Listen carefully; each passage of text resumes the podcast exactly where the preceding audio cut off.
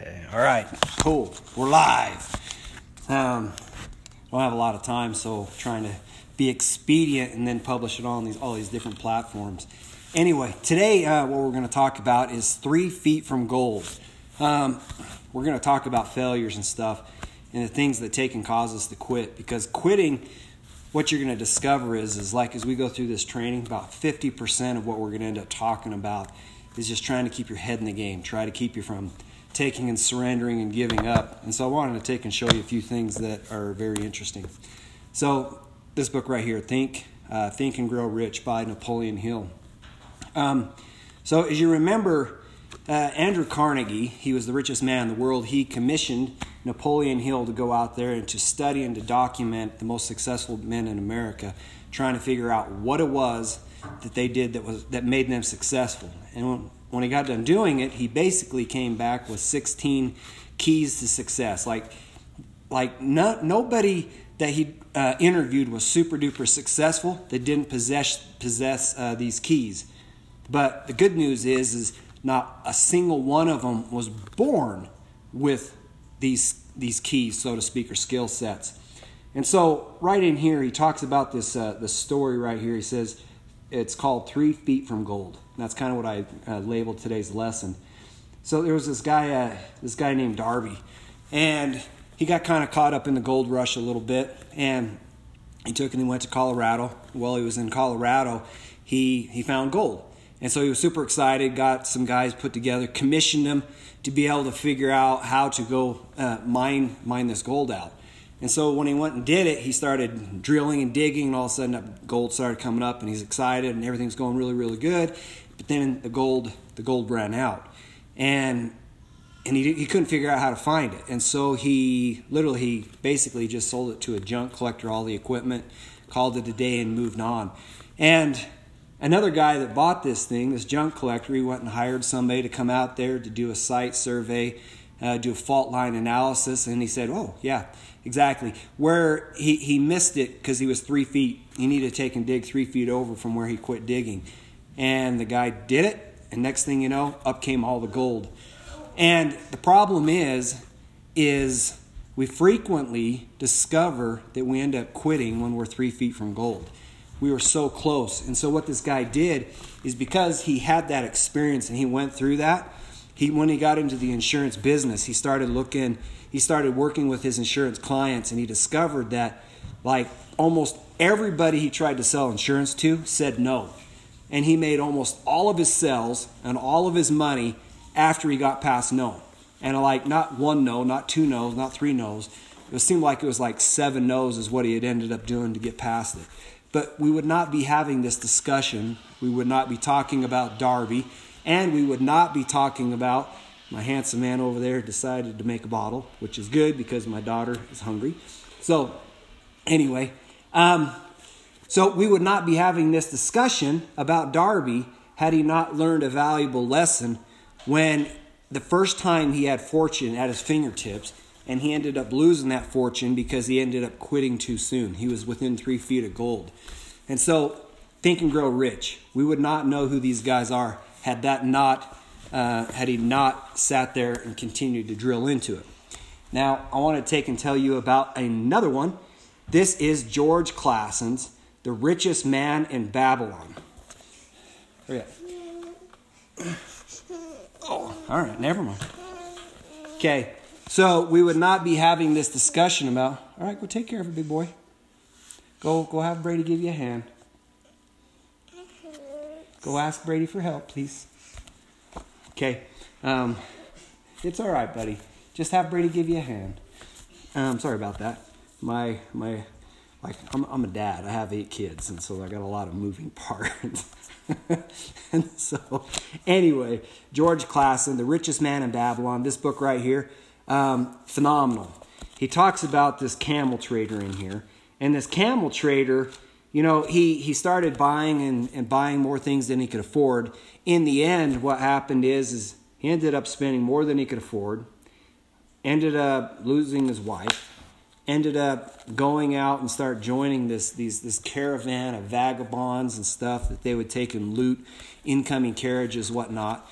And as a result, like when you get that devious, eventually things are going to catch up to you, and things did catch up to him. He ended up getting uh, taken. His head was shaved, um, and he became a slave. And under that stewardship of slavery, he ended up coming to an epiphany that if he did not figure out how to take ownership of his mistakes and to face the fact that he had failed, but he could actually climb his way back out, then his life would never change. And he ended up finding a way to escape from being a slave. He ended up crossing a desert that just about killed him. He was tired, he was dead, he was almost dead laying on the ground. And when he was laying there and, and it seemed like all hope was gone, um, this this this thought came to him. He says, "Are you a, are you a free man? Or are you going to be a slave?" Because a free man would take and own his, uh, take ownership of his problems, and then work on solving them. And so he found a way to take him to stand up, to take him to move forward. And as he took him across that desert, he finally made it way way back to his home. When he got there, like like pretty much almost nobody wanted to see this guy. Okay, he he was in debt to all of them. He went around and he tried to work out a deal with every one of them that he would pay back his debts if they would just be patient with him. And considering they hadn't got a dime from him, it seemed like a, reasonable solution to that particular problem. So he took and he did just that. And he slowly chipped away. He ended up paying back all of his debts, all of his obligations, and he ended up becoming a, a, a well respected man in his community again. But see, we wouldn't have these conversations if these guys had folded. Um, take and I'll show you this one right here. Have you ever seen this book right here, The Intelligent Investor? This is, like Warren Buffett says, this is the best book ever written on finance. The best book ever written on finance. And what I really liked about Warren Buffett is like he's been the richest man in the world multiple times, time and time again. He seemed to keep trading places with Bill Gates. Um, and Warren Buffett would have an easier time staying the richest man in the world if he had stopped giving it all away to charity. And but the thing that I liked about Warren Buffett is like obviously he's phenomenally rich, but like when he there was a there was a newspaper company, a, a, like Buffalo newspaper, and he he took and he he bought this um, he bought this newspaper, and the thing that he had going on is him and another newspaper were competing in that particular town, and so he kept he kept um, you know like like any entrepreneur he's going to do his best right? So he was doing his best doing his best doing his best and he was actually gaining ground and traction on his newspaper. And the the other company um, they didn't like it and so they went and uh, took uh, Warren Buffett to court. When they took him to court, they basically ended up saying that Warren Buffett's this out out of town outsider. He's here with his big money. Um, he's trying to destroy this local newspaper, and and because he's going to try to do this, some sort of injunction needs to be put in place to keep it from from him dominating. And so, like for some reason, the judge seemed to agree that this smaller newspaper was indeed correct and put an injunction against Warren Buffett. They, they, they put some handcuffs on this guy. So all of a sudden, his ability to do his sales and marketing and to promote his product and to get his newspaper out there became massively, massively hampered. Well, as a result, he wasn't actually making money; he was losing money, and and this this went on for a while. And they went back to court a few times, and the judge, basically, the judge took and maintained that stipulation that Warren Buffett was going to be handcuffed the way he was. And all the only thing that was happening is is Warren Buffett was just bleeding and bleeding and bleeding out. And he it was actually so tiring and so frustrating and so such a waste of his time, so to speak, that he he literally wanted to just fold. He wanted to give up, call it a day. And his fortunately he had a partner, right? That's why we have to associate with people. Is he had this partner that says, Warren, this is Charlie Munger, and he's like, Warren, we cannot fold and just quit, man. That's we can't do that because I mean, I mean, you got millions tied up into this thing, and you can't just fold. And so Warren Buffett, with the with the encouragement of Charlie Munger, actually did. He soldiered on um, to the point that uh, when it when that court's previous decision was appealed, the the next court up could see no reason that the lower court would have taken and put in those injunctions against Warren Buffett. The guy was a marketer. He was doing the best he could to take and to make his company profitable. And you can't you can't hamstring the guy because he's doing what's in his best interest, which is to make his business successful. And as a result, that was lifted, and Warren Buffett was able to start clawing his way back and start trying to make revenue. And it worked out really well. The other company did not like it. They again appealed that, trying to put the injunction back into place. Um, but when you have a battle like that, you start bleeding out. And in the end, the other company ended up having to fold. And then Warren Buffett's company was able to, in essence, uh, I think it became, I guess, a monopoly. Because then all of a sudden, his company, all of a sudden, instead of losing tons of money, just the money started pouring in. And like that was a victory that Warren Buffett had, where even some of the most successful guys that we know in our day and age were ready to fold and to quit. And what you're going to discover, like as I took and I go through this challenge, um, I haven't found, I have not found taking and getting a funnel up and running to be like super easy. Um, I found that there's been a lot of marketing, a lot of information that I needed to know. There's lots of things that I needed to discover. And as you start going through, like as you start channeling your way through the one funnel away challenge, um, you're going to see that you know your your ability to believe that you can be successful becomes a very very critical part of your ability to actually succeed. Um, it's like I wish like if success was easy, like I think everybody would do it. Like if they took and they brought it to you on a plate, it's like here, here's a piece of success. Super easy, take it, and then you're going to take ownership of it. Like, see, everybody would do it. But the thing is, is like, you, you have to live like no other so that you can live like no other. You take this guy right here, for example, um, Tony Robbins. Phenomenal, phenomenal guy. Like I mentioned previously, he was he was flat broke, living in a little place in Venice, California, in a little teeny studio. He didn't even have a, he didn't even have like a sink to wash his dishes, so he washed his dishes in the bathtub. And basically, he was at his lowest point. He had gained about 30 extra pounds. He was at his lowest point. He was struggling. And like you could have, he could have easily quit. He could have easily gave, gave or given up.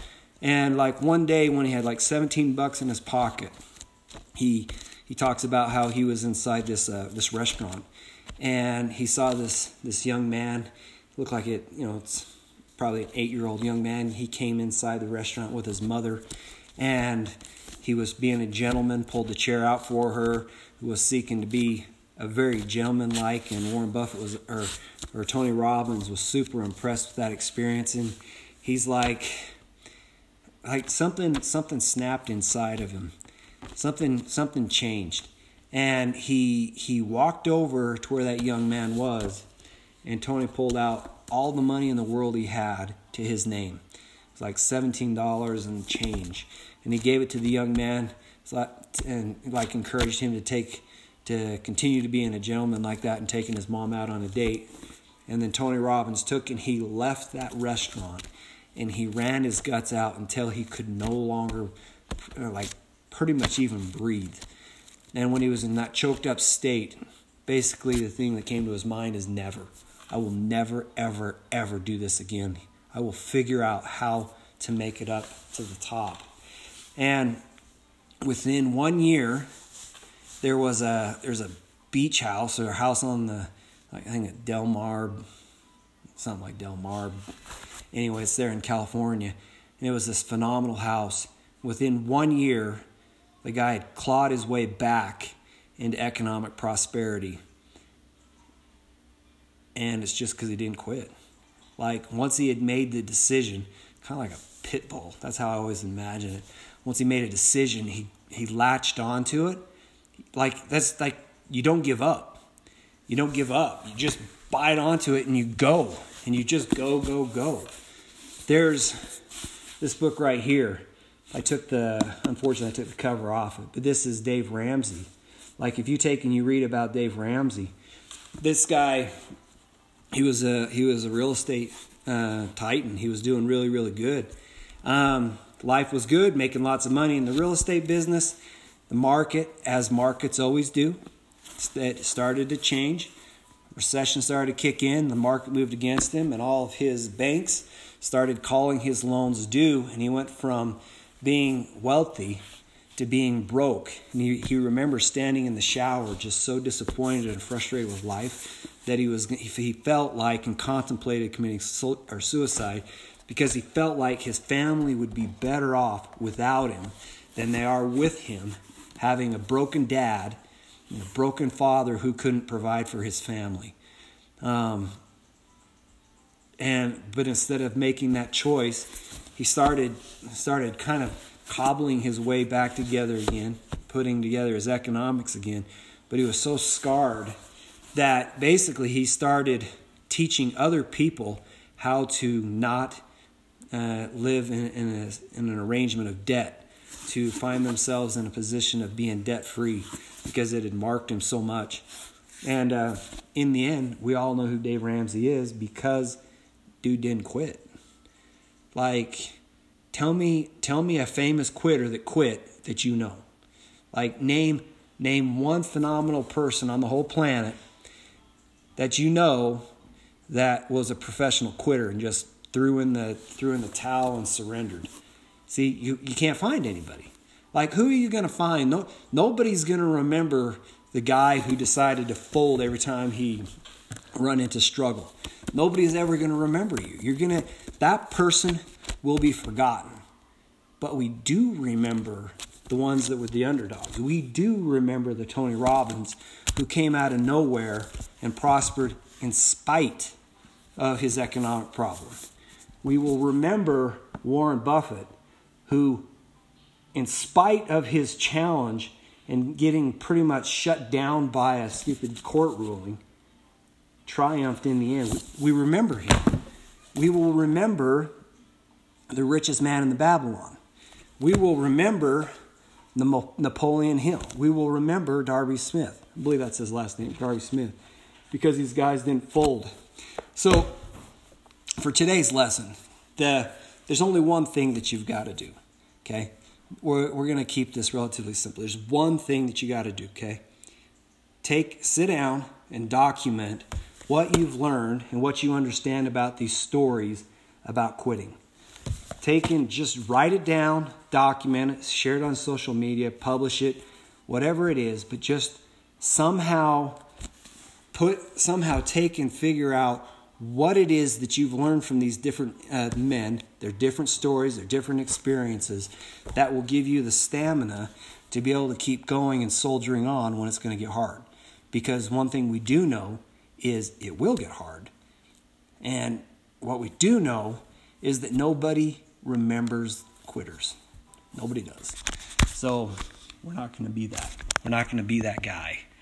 Like nobody will remember who we are because we became a professional quitter. So anyway, that's that's it for today's lesson. Mission two. So this is week one, mission two. So all right, we will chit chat later. All right.